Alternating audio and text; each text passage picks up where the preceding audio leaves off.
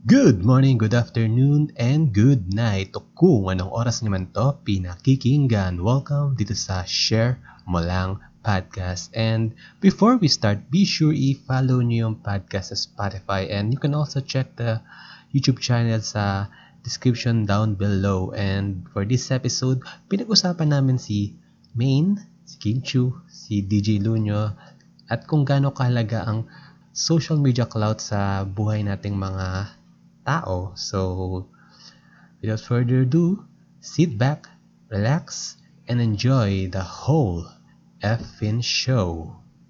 Boom!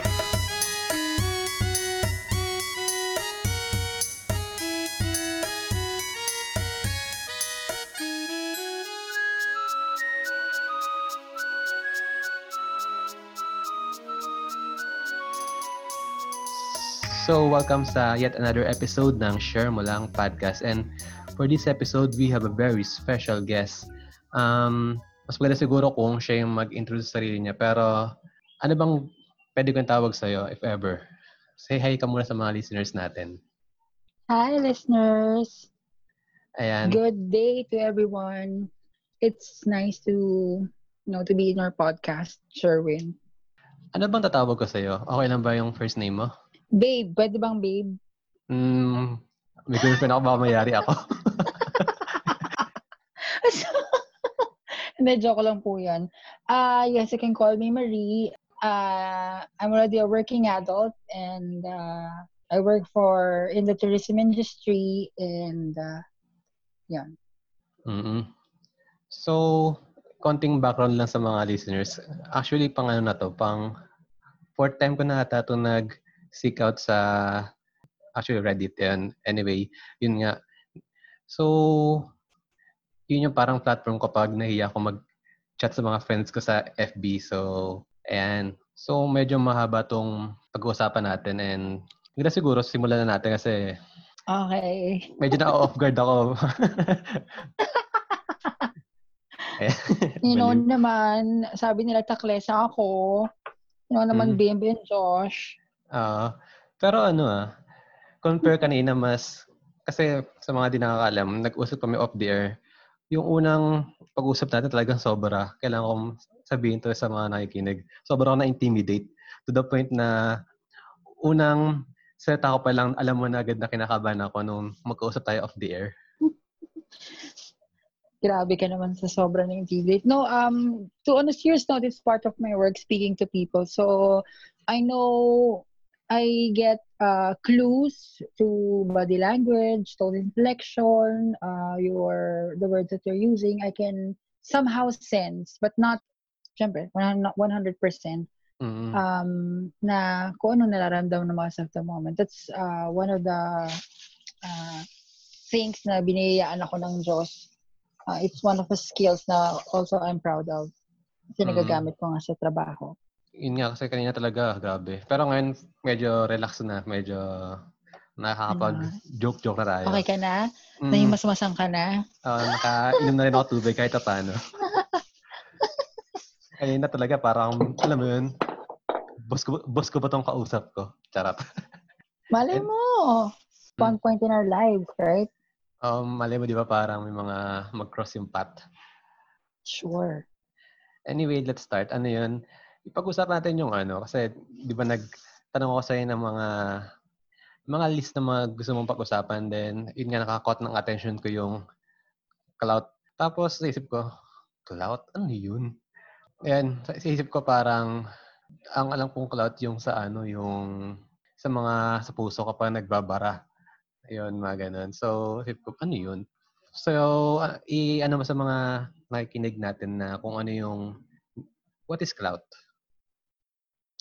Well, um, to the young listeners, you can actually um, search it in, you know, the usual, the classic search it in Google.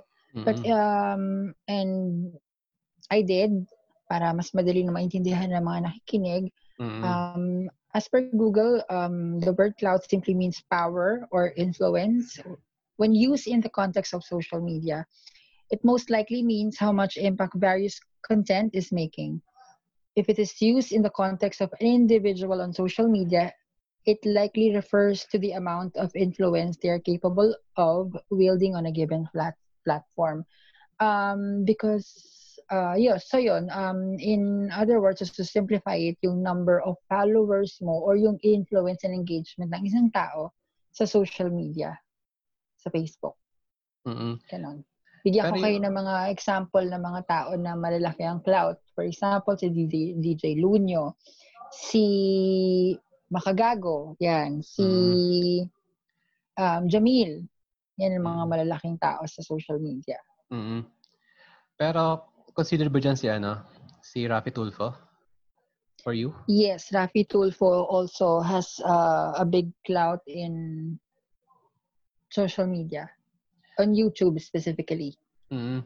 Pero kung kunyari, yung di tayo, kung di mo na yung social media, as, as in yung cloud lang as, kunyari, ah, ito yung environment, kunyari, nasa working environment tayo, tapos, ikaw yung boss ko, ano yung parang magiging, ano mo yun, yung, yung magiging cloud mo sa aming mga under mo, yun ba yung kapag nor- normal na cloud lang? Uh yes, but uh in uh in the age 2020 the cloud um word refers to a bit of negativity because um it is synonymous to abuse of power or responsibility or a bended morality. So kung ikukumpara mo naman yun sa trabaho, um yes, the literal meaning of it is power and influence. I have definitely a clout in work. mm So, yun. So, kumbaga yung social media cloud pala, ano, kumbaga, sangay lang ba siya or evolved form? Ang childish ng ano ko, ng term ko. Pokemon it's lang. A, it's a different aspect of uh, clout because, you know, there's a political clout, there's a social media clout. Even sa Mm. trabaho, for example, sa inyong grupo ng trabaho, meron pa rin namang alpha doon eh. Mm-mm. So someone who craves for that power and who clings on that power has that clout. Ito, tawag dito. Um, siyempre may ano yan, di ba? May, kumbaga sa coin, may positive saka negative. So, mag ano tayo sa Mhm. ano muna, sa positive cloud. Especially sa mga ano, kunyari ako, pa- paano ako magkakaroon ng, alam mo yun, parang positive social media cloud sa sa lahat, sa iba, sa mga, kunyari, for example, ito sa podcast. Ano yung parang nakikita mong good ways para magkaroon ako ng positive cloud? Um, well, one of the context of having a clout is to have influence or power. Well, you have to equip yourself with a lot of knowledge and credibility. Kasi hindi ka naman magkakaroon ng followers at wala ka namang wala namang maniniwala sa iyo kung hindi ka hindi ka wala kang accomplished pa o o in other term or in layman's term wala ka pang napapatunayan. So meaning uh to have that kind of power, you really have to be special. You have to be extraordinary from, or maybe unique from the others. That's why now they're having a hard time creating contents. Kasi parang you have to, kama sa showbiz, you, have to be unique. Anong, ano, itatanong sa iyo pag nag-apply ka bilang artista o mag-artista ka, ano naman ang kaibahan mo sa iba? mm na lahat naman pare-pareho silang gwapo, ano naman na makukuha namin sa'yo? So you have to equip yourself to that. You have to be extraordinary. You have to be unique in a good way. Naalala ko, naalala ko dyan si ano, sa sinabi mo na yung para maging unique, naalala ko si Main, Main, Main Mendoza.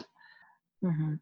Kasi di ba yung, sabi mo nga, lahat mo sila maganda, lahat sila gwapo, tapos, nung nag-audition siya sa, ano, di ba, sa Itbulaga, parang nakitaan siya ng uniqueness. Then, after nun, nag-soar yung career niya dahil nga may, sabi mo na, certain uniqueness saka charisma.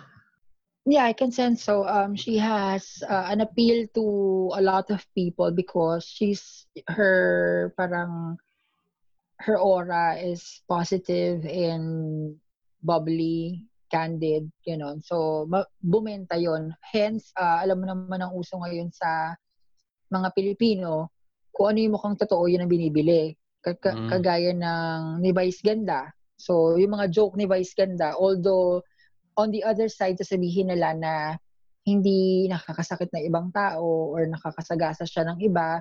Pero on the other hand, na meron touch of reality kasi yung mga joke ni Vice Ganda. For example, mm-hmm. sabi ilaitin niya, uh, babarahin niya, babarahin niya yung kausap niya, you know there's a touch of reality in that. Mm-hmm. Kaya mas lalo siya nagiging totoo, mas lalo siyang napapalapit sa masa because kung ano yung iniisip na nakararami, yun din yung sinasabi niya. Kung mas marami nakaka-relate, doon nagkakaroon ng, ng clout. Nagkakaroon mm. ka ng you know, maraming followers, hence lalaking engagement mo. Gaya nung ano, yung example kunyari, pag nag-joke nga sila, di ba? Kunyari, nakita siya ng, let's say, panot nakikita mo na panat kaya parang alam mo yun, nakakatawa kasi yung sabi mo may may realism na involved. Yes. May touch of reality. Um, that's why May Mendoza is really popular now because para talaga siyang hindi siya pa, hindi siya kaiba sa atin. You know, we make faces all the time. We are, you know, tapos makikita mo ganun din siya, funny din siya, bubbly din siya she she's not afraid to actually show her vulnerability or her feelings kasi alam mo naman tayong di mga Pilipino takot na takot tayo magsabi ko ano yung nararamdaman natin. Mm-hmm. Diba kagaya we are not um we are not uh, we we Filipinos are individualists. So kaya makikita mo most of us sa labas ng ating mga bahay or sa public places parati tayong reserve.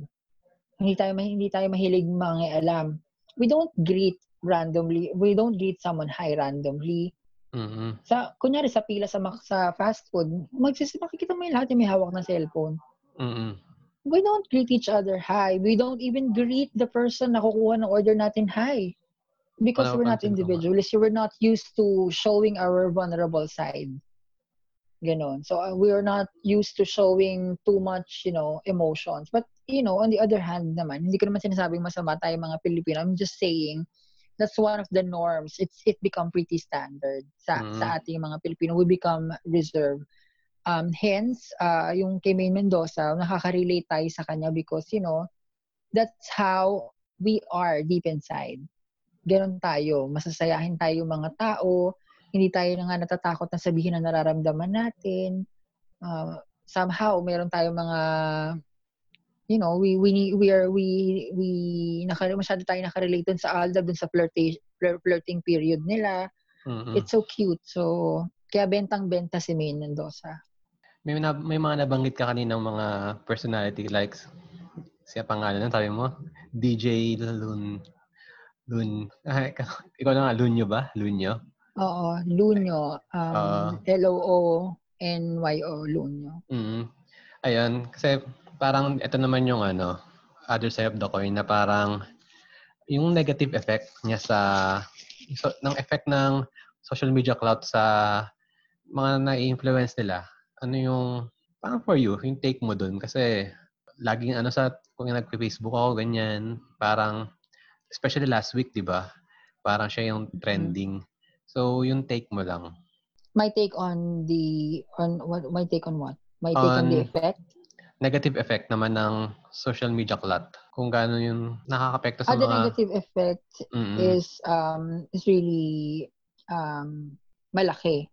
At yan ang mas madalas na napapansin kasi alam mo naman, mas ma, mas uh, nabibigyang diin natin yung mga bagay na nakakasama mm-hmm. kaysa sa bagay. Kasi yung mga nakabubuti will ano yan, ano naman yan eh, mandated na yan ng konsensya natin na gawin mo ang tama. Pero pag nakagawa ka ng mali, um, kakaiba yon So, hindi siya normal. So, um, kaya, ayun, so sa resulta ng mga maling paniniwala o maling paggamit o irresponsableng uh, paghawak ng clout sa social media, maraming buhay ang naapektuhan uh, DJ Lunyo, um, he was actually, he and his group had also a uh, parang podcast din yata, but it's, yeah, uh, they're talking about a pandemic. It's a, uh, it's it's literally a anti-vaccine Mm-mm. movement. So I don't know. I'm not sure though, and I I can't assess if they are campaigning about it because urong sulong naman sila dyan sa pronouncement nila dun sa podcast. Eh, mm-hmm. But, you know, the negative effect in that is yung engagement ni Lunyo, malaki talaga. Mm, sobra. Um, so, meaning, one way or another, merong maniniwala at maniniwala sa kanya. Um, Meron pa nga nag-defend sa kanya. eh. kung- yes. So, kung may maniniwala sa kanya, alam naman nating lahat na mali yung sinabi, o alam naman nating na, na- mas nakakaalam na, or mas nakararami na mali yung sinabi niya, paano na yung mga naniniwala sa kanya? Especially yung mga underage. Especially yung mga, ah, yung mga minors na walang guardian or walang magulang o walang kasama na pwedeng mag-explain ng tama at mali. Paano na sila? Paano na rin yung mga tao na adult pero hindi masyadong um, mag- marunong mag-fact check? Hindi, ma- hindi mga kababayan natin hindi masyado nakapag-aral. So kung ano yung sinabi, take na lang nila at face value. So Mm. those kind of things. That's why when maybe Luño has this um, illusion of um, baka hindi pa siya ganun kasikat. Parang ano siya na parang, ano mo yun, parang hindi pa siya aware na kung ano yung, yung, yung nare-reach niyang mga tao. Parang, Yes, baka may illusion siya na gano'n na hindi pa siya ganun kasikat. Ah, remember, kapag artista ka na, may mga PR team yan. May Mhm. publicist ka. Isa yan sa mga team ng or entourage ng mga celebrity. Ang mga Kardashian may ganyan din. mm, Hindi ka pwedeng lumabas sa publiko at sausawan mo na lang ang kahit anong issue na pwede mong masabihan. Ang opinion mo, kinuko, mako-quote ka na sa opinion mo na yan. mm, Hindi na yan basta-basta ka normal na tao kasi na, dalawa lang nakarinig sa'yo, nakipagchismisan ka lang sa kapitbahay mo, kinabukasan pwede mo nang i-correct. Hindi na siya ganon. Your reach is, or your clout is powerful enough to actually distort reality and revise history. Hence, it will affect lives of people negatively. Dapat may dapat sa tanda niyang yan, responsable na rin siya sa kung anong-anong sinasabi niya. Hindi pwede na nagbigay naman ako ng disclaimer. Walang ganun. Hindi ka hindi naman siya hindi naman siya produkto na mababalikan mo mababalikan mo yung disclaimer niya. So you have to be responsible enough dun sa sasabihin mo, dapat eksaktong eksakto at tamang-tama lamang. Yun yung responsibilidad at kapalit bilang sikat ka ng tao. Which is hindi nare-realize ngayon ng mga minsan ng mga sikat na kuha lang kuha lang sila ng kuha ng benepisyo of, you know, of the cloud. Pero on the other hand, hindi nila gusto yung responsibilidad. O kasi, di So, ba? Mm. mhm. Kasi, Go di, kasi parang, gaya, mga- gaya na sabi mo kanina, yung mga sinasabi nila, especially sa mga minor, kapag ang take sa kanila parang pag sinabi ko, kunyari ako, famous celebrity ako, tapos sinabi akong ganito, na alam naman ng lahat na mali, tapos ang dating sa mga, ano nun, sa mga, kunyari sa mga followers ko, automatic gospel agad yun na, ano yun, yun yung pinaka definite na tama na tapos ipagkatanggol nila ako sa comment section, sabihin, "Ah, na, na, mga ganun. Exactly. Kaya nga sila kinukuhang, kaya nga sa digital market, marketing, kumukuha sila ng mga influencers kasi ah mas mura tsaka mas malawak yung engagement. Yung micro micro marketing, efe- very effective 'yan.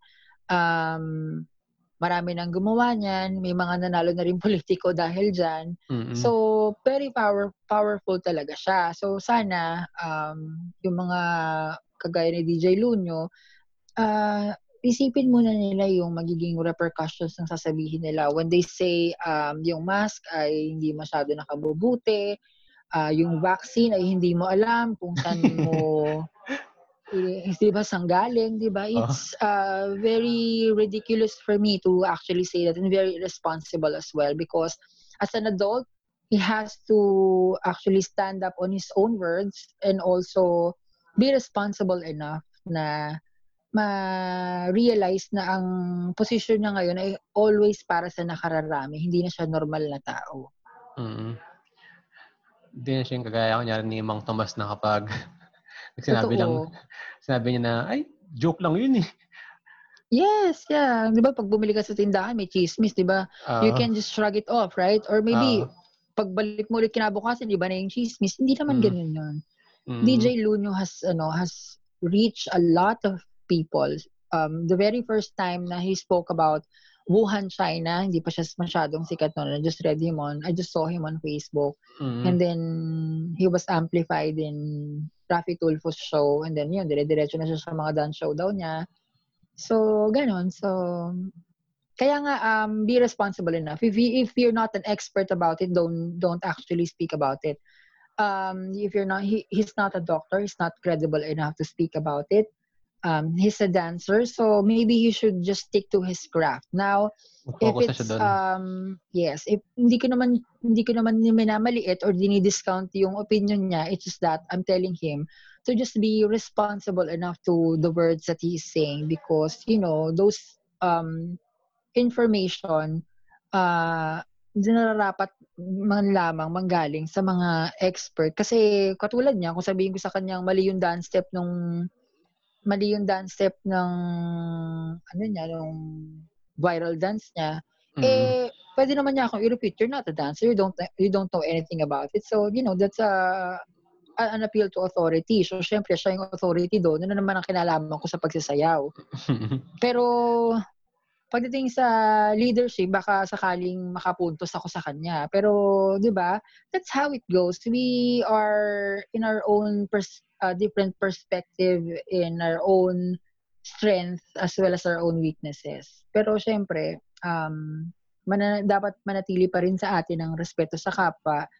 Ah, kaya ako I don't um, actually bash Lunyo about it. It's just that he needs to be called out he really Mm. needs to actually stop talking about it. And maybe, may, uh, siguro kung ako nasa posisyon niya at nagkaroon nag, nag spur of the moment lang, masyado lang akong naging overly passionate about it. Well, I'm, I'm gonna talk about being overly passionate. Um, kung mangyari, masyado lang ako naging overly passionate about a topic, I will just, you know, simply say, kunyari nag-post lang siya sa Facebook na, I'm sorry, and a sad Mm. face. I mean, that that is that says a lot na. Right? And then, you know, Mhm. stop talking about it and then just, ano, mag-provide ka na ng bagong dance, ano, dance video. I mean, that would be enough, right? Kasi naman yung ang haba-haba-haba pa ng depensa niya sa ano, he's trying to defend, he doesn't mean anything bad, he's trying to defend, defend he doesn't um wish anything ill, pero, you know, the end result is still the same, Lunyo. When you're Mm. old enough and you're mature enough, you know exactly what what's going on. Do not deny it. So, just own up to it and say, just say, I'm sorry, okay, dance ulit tayo. Ganun lang naman yun eh. Hindi Mm. naman araw-araw Pasko na, hindi ka naman si Jollibee, di ba, na araw-araw. di ba, Dito na tayo. happy lang. Di ba, Mm. hindi ka, kaya, pero na lang kung mascot ka, araw-araw ka nakangiti. Hindi naman ganun yan. eh. Kaya nga dalawa mukha ng showbiz eh. Mm. It's in show business. You cannot deny it. So, might as well, may downside yan. Yung mga malalaking artista nga may downside, eh, siya wala. Pwede ba naman yun? Di ba? So, he just really need to be responsible about it. He's old enough. Ganon. Sa, tsaka, wag niya masyado, ako no, ako iba siya ko ni Lunyo. Ah. Ah, wag, wag, hindi, ako lang. Um, baka mamaya say- sayawan ka nun. Oo nga, sayuan ko din siya, baala siya. Belly dancing. Tapos ano, um one one thing I also don't appreciate about that uh pronounce pronounce or about his pronouncement um associated to the to his clout kasi laki nga ng engagement niya. Uh ini-impose niya yung religious perspective niya about it. Ay, talaga? Hindi ko kasi pinalo kasi yung story masyado dahil, alam mo yun, May part toxicity. 3 kasi yan, yung Mm. Ah, meron pa ba? yung may part 3 pa yun, yung sinasabi niya na kung wala kayong kinakain ngayon, wala kayong kinakain kinabukasan, huwag kayong mag-alala kasi hindi naman ginutom ni Lord yung mga hayop. Kayo hindi rin gugutumin ni Lord, ganun. So the resources is just in front of you. You just have to make the most out of it. Mhm. Ah, yun, parang, parang nakita ko yun, parang ang dami nga nag-all sa kanya na, eh, privilege ka kasi, Mm. kaya ganyan. Kaya Yun nasasabi yung mo part yan. 3, oo. Mhm. Eh, Kaya nga, Okay. so he's incorporating his religion into it. Hindi ko alam kung Last resort nata saang yun eh. sekta siya. Oh. Hindi ko alam kung saang sekta siya. Pero, again, uh, those are topics na very sensitive. Alam mo naman, ang politika, ang sexuality, at Religious. ang religion, napakahirap pag-usapan niya kasi iba-ibang paniniwala. Mhm. Hence, you know, you can profess your or manifest your beliefs. It's just that do not impose it to other people. Mm-hmm. Hindi naman yung hindi naman pwedeng yun ang sagot mo dun sa binabato sa yung issue.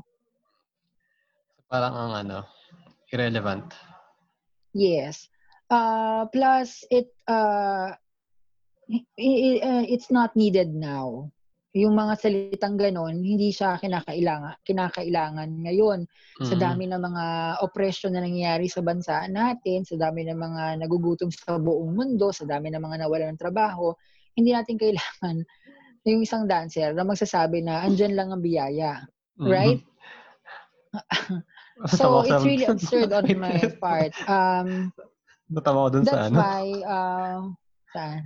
Dun sa ano, dancer parang, ano, ang weird na na parang, is, dancer nag, parang nag-preach about sa mga nagugutom. Ganun. Alam mo, hindi siya nag-i-intertwine na, anyway, ito di ba, ano, tawa lang ako, sorry. Uh, yeah, it's it's uh, somehow comical kasi parang 'di ba parang comedy ang comedy naman nun, parang nakakatawa naman yun. Ano pa talaga gusto mo sabihin? Magpapastor ka ba magda-dancer? Pili ng isa, hindi pwedeng lahat. 'Di ba sa pera o bayong, isang bayong lang kukunin, hindi lahat. Mm-hmm. Wag, wag masyadong gahaman. So si Lunyo, isipin la, iisip para maging responsable siyang mama mo yun, iisipin lamang niya yung, yung restrictions niya bilang tao, bilang uh, mamamayan. Huwag mong isipin yung clout mo na, no, I have this is my opinion and this is what I'm going to say about it. Hence, it's being overly passionate. Now, um, we're going about that topic. Marami sa ating mga kabataan na may clout na being overly passionate about things. They, they, marami kang maririnig sa kabataan na gusto ko din mag-YouTube kasi gusto kong sumikat.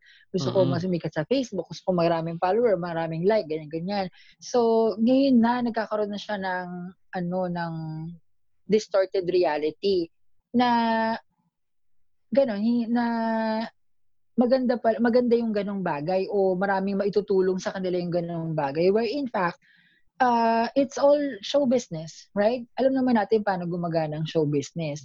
So, nawawala tuloy yung perspektibo ng mga kabataan sa tunay na gusto ng puso nila. For example, gusto kong magdoktor. Nahahati tuloy yung attention ko sa gusto kong mag gusto kong maging asawa ni Lunyo at gusto kong maging doktor. Somehow, unconsciously, naapektuhan yung mga paniniwala nila just because of these kinds of people. Mm-hmm. So, for example, um, uh, sa religion, ah, oh, sinabi ni ano, nandiyan lang pala yung nandiyan lang pala yung biyaya.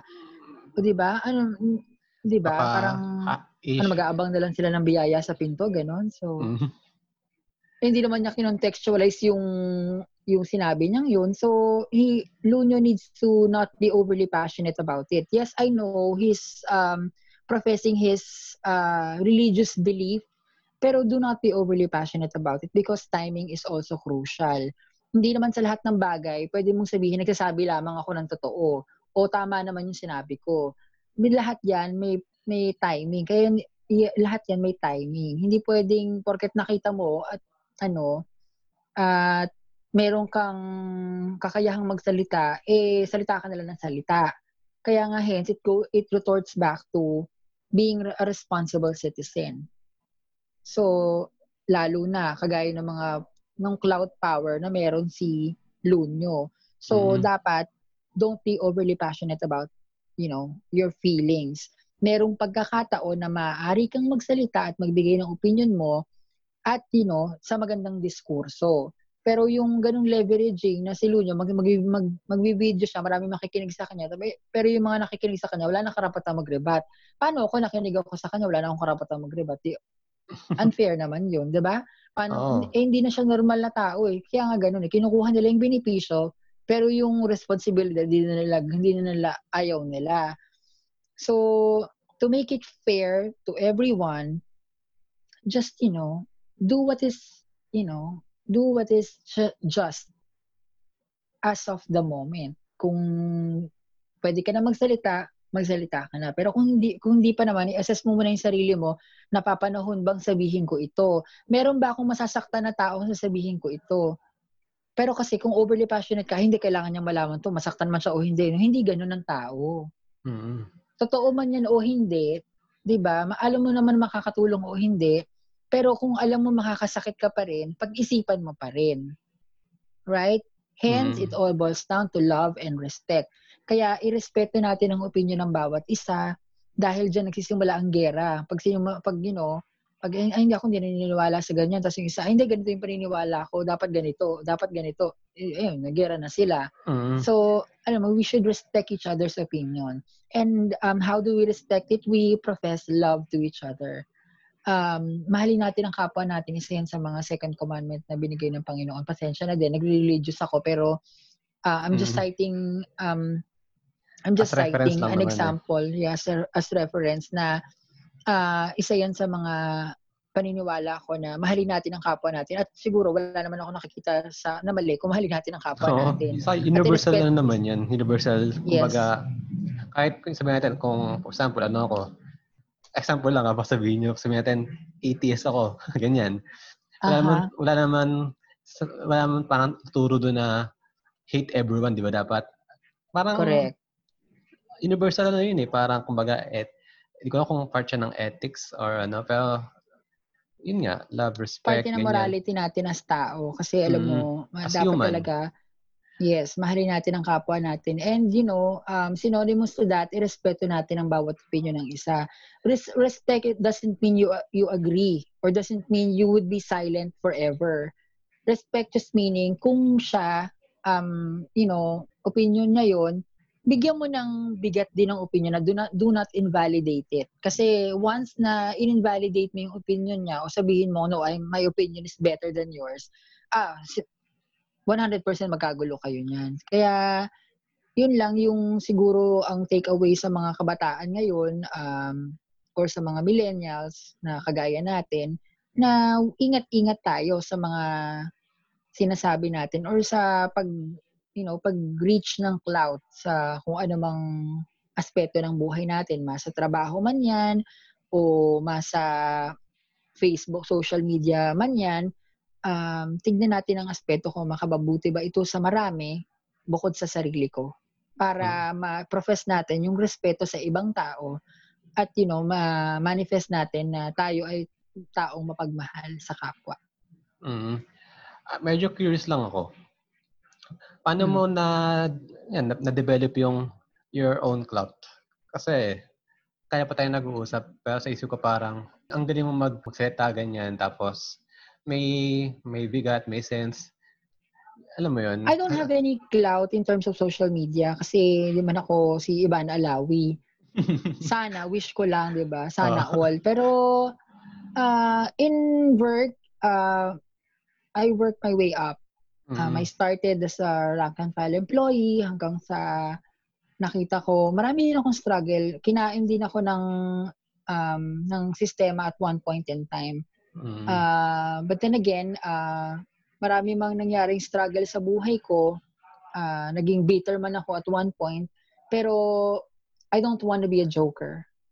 I don't want to be like Joker. Mm. Ayokong maging masama nang dahil sa masamang nangyari sa akin. Gusto ko, um, napakahirap gawin ito. Ha? Alam ko madaling sabihin, pero napakahirap gawin Mm. na kahit ano pang pinagdaanan mo sa buhay, maging mabuti ka sanang tao. And yet, um, nagpapasalamat ako na biyayaan naman ako ng nakita ng boss ko yung mabuting puso ko at you know, nakita ng boss ko yung magandang trabaho ko. So, I was able to work to work my way up. And then, yeah, um, I'm handling the entire Manila operations in our work. So, yun yung clout ko naman. So, ako ang Reyna doon. Pagpasok ko, good morning, ma'am, ganon. Mm. May mga Oo, flowers bawal, pang inaano sa'yo. Oo, sinasab may red Mm. carpet pa yan. And then that's that's uh, that's actually my cloud. So when my people um when I talk to, you know, a lot of people, uh they you know, naniniwala sila sa akin kasi hindi naman ako yung tipong shaw shaw shaw shaw lang na Mm. kung ano na pinagsasabi. I'm not rambling, I'm not mumbling. Um I'm speaking actually from my heart with Mm. sincerity and also they see my mind as also uh, clear. Hindi ako yung tipong tumalon sa isang topic na isang topic na naman ganun. Um, I know what I wanted to say and you know, I want I know I want what I wanted to inculcate and I know what I wanted to um what I know what the results I wanted. So Kumbaga yun- pala, yun- ano, yun- very, ganun naman yung clout ko. Ano? kum, kumbaga, ano ko, ako yung very opposite mo na Alam mo yun? Puro, kaya ko yung mga sinasabi. Alam mo yun, parang sabog. kaya ano eh, ang dami nag naalala ko nung dami nagbabash kay Kim Chu dun sa bawal lumabas sa yung sa ano sa eh, sa ano yun, 'di ba? Sa Hmm. yung sa ano yun sa ABS issue ata yun sa shutdown. Yes. Ayun. So ang dami nagbabash tapos ako hindi, hindi ko siya binabash kasi sa isip ko, gantong ganto ako Hmm. magsalita, gantong ganto ako magkwento kapag nakipag usap ako sa mga barkada ko, ganyan. Kaya parang sa isip ko, ah, okay lang. hindi ako nang babash. Sa, ano, di, sa di ko naman naman gawain yung mga bash kasi sino naman ba ako para i-bash sila, di ba? Unless Totoo. talagang ka- kabash-bash talaga yung mga ginagawa nila. Doon, sige, pwede. Pero yung mga ganong kagaya nga ng kay kay Kim Chu na, ano may parang human error lang or caught of the moment, ayos lang. Mhm. Ah, li- yung kay Kim Chu is, you know, somehow similar to DJ Luño, but um they have a different story altogether. Pero yes, I agree with you, hindi naman talaga dapat nang babash kasi unang-una ah hindi naman sa walang mali si Kim Chu pero hindi naman niya deserve na ma-hate because of uh you know being not so intelligent about something. He should be she should be educated about it but we should never again never impose our opinion on her. Hindi naman siya ang ang taong estudyante or ang tao hindi naman niya matututo sa isang iglap. Mm-mm. maybe she needs to learn something not now but in the future. Pero hindi naman yung dahilan para yurakan ang buong pagkatao niya o Mm. ambushin siya, 'di ba? So, but it's an it's an unfortunate event. Um the um the similarity of Luño and Kim Chu, they uh, sana hindi na lang sila nagsalita. Mm-mm. Kasi um sana ma- marami naman ding paraan para makatulong sa laban ng ABS-CBN sa ah sa prangkisa nila. Pero I don't see Kim Chu as credible enough to actually speak about it. Maybe she should just, you know, um, sana dinahandahan na lang niya. Hindi niya in-all out. Kaya nga, again, you should be responsible enough in speaking to public because you don't know, mami, it's really open to um, a, dif- uh, a lot of different contexts. Kaya nga nauso, di ba, yung, di ba, nauso yung nag-joke si, may sinabi si Duterte, tapos kinabukasan, iba na yung context. Mm-mm. Kaya nga may ganun. Kasi nga, when you're speaking in public, iba-iba talaga ang perception ng tao. Iba yan sa, iba yung upbringing ng iba, iba yung lifestyle ng iba. So, iba yung take nila sa word na sinabi mo. Kaya sana, pero sana hindi na lang nga nagsalita si Kim Chu. But again, uh, or, or and sana hindi na lang din niya pinanindigan. Li- uh, I'm sorry. I'm sorry is also enough to actually end it. Pero kung isa na siyang mali, tapos dadagdagan mo pa ng isa pang mali para, you know, para labanan yung mga bashers mo, uh, it's not being, it's a little bragging na for me. So parang medyo attitude ng tawag sa'yo nun. Ah, so, Kasi ka, you're not ano, rising, di ka parang, no, di ka I'm not in favor favor dun. of the song. Ah, okay. Yes, I'm not in favor of the song, not in favor of the merchandise. She should be silent about it until such time na pwede na siyang magsalita about it. Because um very, very bragging yun ah, because si Kim Chu siya. Eh Mm-mm. paano kung ako na bash? Ano gagawin ko? Wala akong ABS-CBN. Mm-mm. Wala kang machine So is behind. she yeah. So is she flaunting her mechanism for it? Are they flaunting uh, about her celebrity status na hindi yan basher o ito sa inyo, ganun. So hindi Mm-mm. ganun. Hindi mo hindi ganun. You don't ano, you don't huwag mong panindigan yung mali. You can, you know, you can actually uh, be apologetic about it pero wag mong panindigan yung isa pang mali. So ako, sana hindi na siya naglabas ng kanta. But, you know, but you know, it's show business. It's timely. Good or bad publicity, still a publicity. So it's a marketing. Kumita yung kanta, kumita yung merchandise niya. Hence, it's so it's still a business at the end of the day. So, hindi, pero hindi siya, hindi naman siya understandable. But, you know, alam mo naman sa negosyo, um, sometimes we forgot morality. Mm-mm. Right? Kaya yung ibang mga nagka-clout din, katulad sa mga video streamers ng mga mo- mga games, di ba nauso yung mga sando-sando girls dati? Ah, Sando Gaming tawag nila doon, di ba? Oo, di ba? O yung mga ganyanan, di ba? Eh, kahit pa naman sabihin mo nakasando naman kami, pero you, you know, you, I know what you mean. And I know what you're thinking. Mm. Right? Psychological So, na kasi yun, other- obvious naman eh. Totoo. To any other excuse noon, mabuti sana kung wala akong doctorate, eh, maniwala pa sana ako sa'yo. Mm. Pero bubulahin mo syempre yung mga normal na mamamayan, eh baka pwede pa. But you know, you, you should hear your you, you should hear yourself speak na iniikot-ikot mo lang yung salita pero yung pa rin naman yung ano motivation mo yun yung, yung ang intention mo at ang end result benta di ba Mm. oh Naalala ko yung ano, ewan ko kung napanood mo yun eh, yung mga compilation ng mga sa TikTok, yung mga babae. Yung, yung mga heart mga, went oops ay, may, meron pang isa eh, yung kay Andrew E. ah Ah. yung pinasok ko at boy walang the please yan Ah, yan. Mm-mm. oh yan anak ko Diyos ko Lord mapapasantisima ka na lang din sa kanila eh Yun yung But you know, parang, uh, the easiest way out there is, you know, they will say now, this is just me flaunting my confidence. oo. Ganyan. Excuse. Pero sabi ko nga, ang, ang my take naman on it is that, kung flaunt ka na lang confidence mo, dinamitan mo pa. Hubarin mo Mm. ng lahat para fully confident ka na. 'Di ba? mm, Ano naman ang masama dun sa paghuhubad? Eh, confident ka naman. 'Di ba? Ba't nilagyan mo pa ng tube, ng tube top o kaya tank top? Eh, hubad, hubadin mo na, Neng. Para diretso na. Yun ang tinatawag ng full confidence. But if you're gonna hide about the word confidence, ah, sa ano sa doon mo na lang sabihin yan sa ano elementary student. Baka yun maniwala sa iyo mm, ika nga yun nga yung ano, diretso walang the please.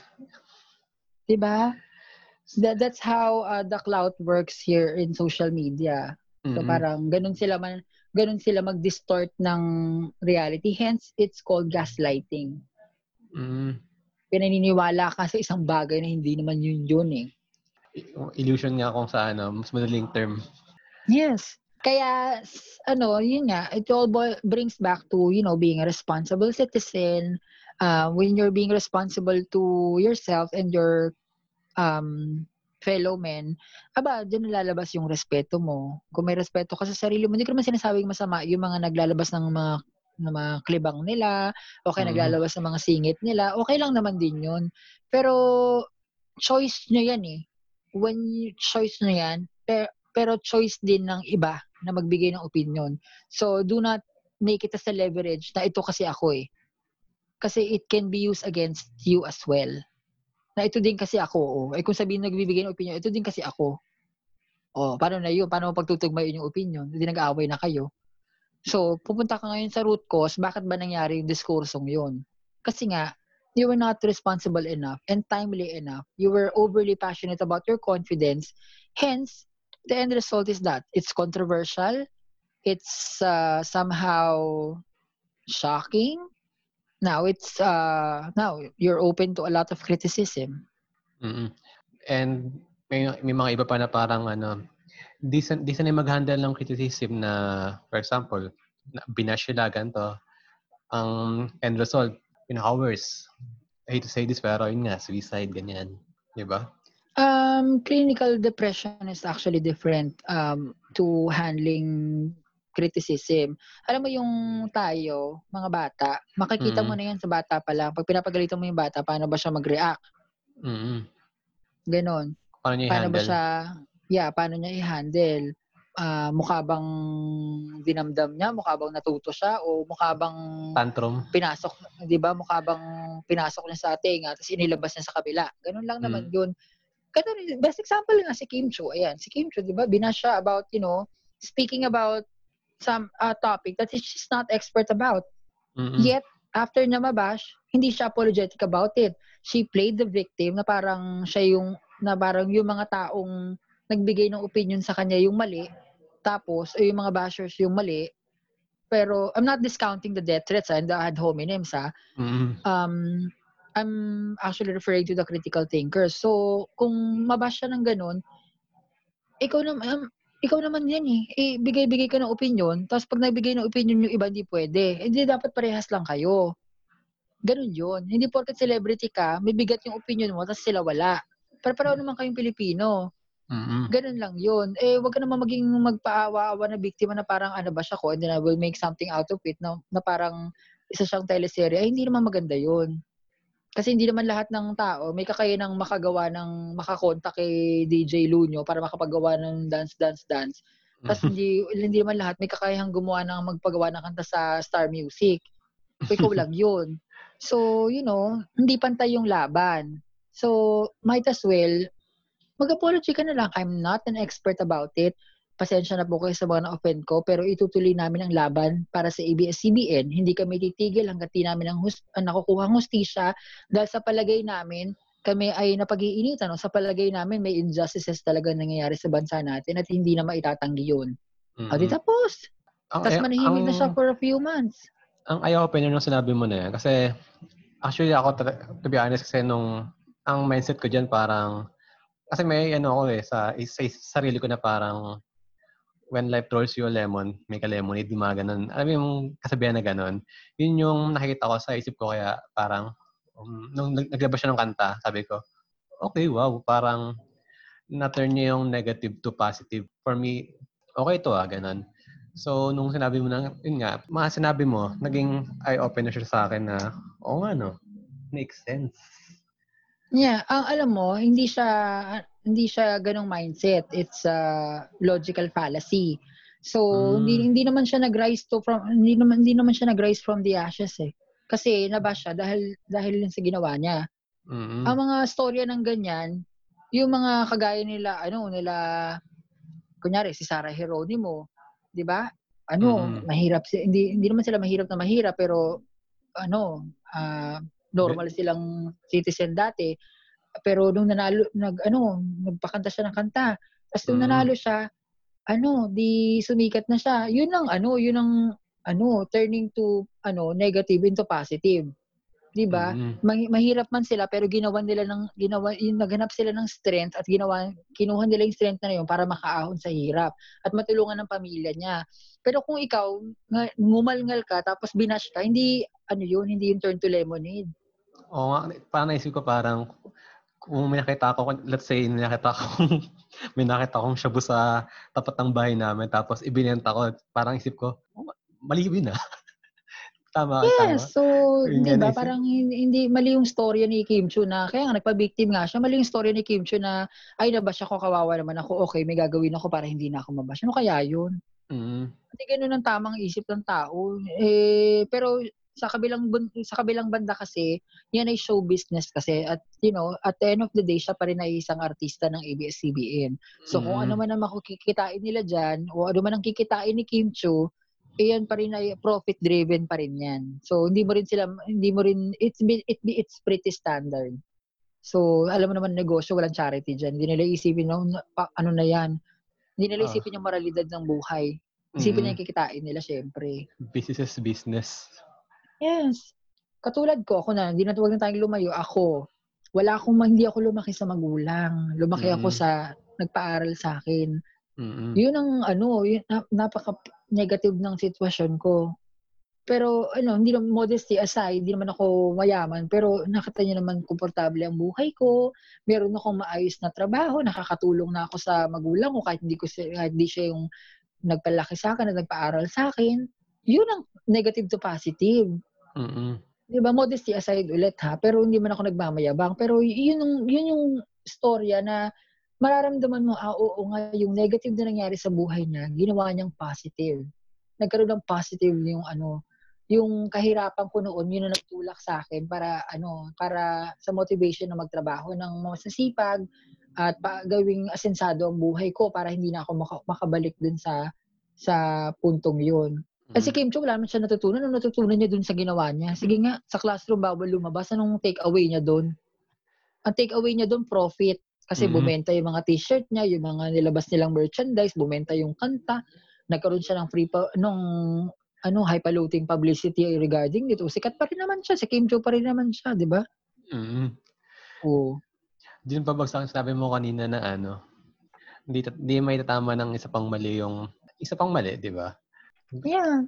Kaya nga, let's not overly, let's not be overly passionate about a lot of things. I mean, for example, mm-hmm. ako, ayoko nakakakita ng oppression, yung mga bully-bully. Diyos ko, Lord.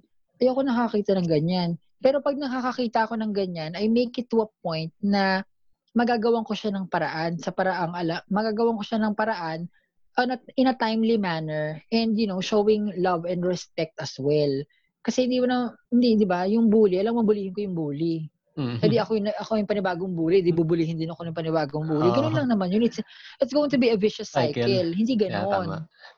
Di ba? So, do not be overly passionate about a lot of things. Huwag ka masyadong dahil nabully ako noon. Ah, sige, ano ta, arya tayo, arya tayo. Sige, Mhm. laban, ganon. Hindi naman ganon. Ayan yung Ah. example mo si Joker kanina. Yes, that's why sa movie na Joker, kahit ano pang nangyari sa buhay, ayoko maging ganon. Na Mhm. kahit ano pang nangyaring masama sa buhay ko, hindi ako, hindi ko tinalikuran ng magulang ko at bagkus, ako pa yung tumutulong sa kanilang, sa kanya ngayon. Kasi patay na yung tatay ko, nanay ko na lang ang buhay. Mhm. So, ganun lang yun. So, wag tayong maging masamang tao. Iisipin natin parati yung yung roots, yung pinanggalingan natin. Hindi alam, naniniwala ako, hindi naman, na- lahat, lahat tayo, hindi naman galing sa masama. Mhm. So, alam mo yun. So, balikan natin yung kung ano yung puso natin at isip natin ng mga musmus pa tayo. At yun ang isa buhay natin. no? Wala tayong masamang intensyon sa kapwa. Pero syempre, hindi ka naman perfecto. Hindi ka naman sinabi maging santo ka kasi may mga pilosopo sabihin, di araw-araw ka na lang mag-amen-amen ka. Hindi Oo. naman po ganon. Di ba? Yung tipong ano lang, di ba? You, you show love and respect. Alam ko magkakaroon ka ng mga sa, mga mood swings, magkakaroon ka na magkakaroon ka pa rin ng mga ng mga challenges or mga ar- arguments with other people pero you know still babalik ka sa roots mo sa pinanggalingan mo para hindi ka para hindi ka ma-lost in translation o tina- tinatawag nilang kinain ka ng sistema. So, magano na tayo, mag final thoughts. Kumbaga, meron ka bang ano, mabibigay na sobrang gandang quotes para ano, iwan natin sa mga listeners natin kasi for sure, ang dami nilang ang dami nilang natutunan sa episode, especially me. Tapos, kaya iwan ka ng quotes para ipatat ipapatato ko sa likod ko. Charot di, ano, para maging, ano, alam mo yun, para yun yung maiiwan natin sa kanila. Actually, Or advice na um, lang. Yeah, um, wala kasi akong magandang quote galing sa sarili ko. Pero meron akong magandang tip para sa lahat ng mga nakikinig sa'yo. Sige. Ah, sinasabi ko rin ito sa mga kaibigan ko at sa mga kasama ko sa trabaho. Kung kayo ay matutulog na, dalawang tanong lang ang itatanong niyo sa sarili niyo bago niyo ipikit ang inyong mga mata after niyo mag mag-pray. Ah, unang tanong is naging masaya ba ako? Pangalawang Mhm. tanong is naging mabuting tao ba ako? And that answer, um, dapat masagot mo yung dalawa ng yes. Kasi kung isang, may isang no doon, you're not, uh, ano, parang hindi masyadong naging maganda yung result nung araw mo. Mhm. Dapat parehong yes. And it goes hand in hand together. Dapat masaya ka at dapat naging mabuti kang tao at the end of the day. Sobrang deep. Pero, pero ang ganda. Gusto mo hukayin ko? hindi, hindi naman. Hindi, ano lang, parang, ang ganda lang kasi, di ba, isipin mo, kumbaga, ano ba tawag doon? Mental journal kasi, di ba? In, instead na Mhm. sinusulat mo, parang mag-reflect ka lang sa gabi na, yun nga, sinabi mo kung naging mabuting tao ako or naging, ano ba yun? Naging masaya. Oo. Kasi yung pagiging masaya, ano naman yung self-fulfillment kasi yun para sa akin. Yung naging Mm. mabuting tao naman ako, yun yung holistic naman approach. Paano ka, sa, paano ka naman sa ibang tao. So it has to be together. Hindi ka pwede maging masaya sa sarili mo lamang, hindi ka naman baliw. Mm. Kaya dapat, naging masaya ka at naging mabuting tao ka. May kanta Yan, dyan eh. yan. Ano yun, May- kanta? Yung ano, pang simbahan yun eh. Walang sino man. ang- Basta yan. Al- alam mo naman siguro. Mabubuhay para sa sarili lamang. Nak- so- songer ka O, pala. no? diba? Slight. Kaya sabi ko sa'yo, bayaran mo ko eh. Oo. Eh, kaya pag, kapag kasing sikat na ako ni DJ Lunyos,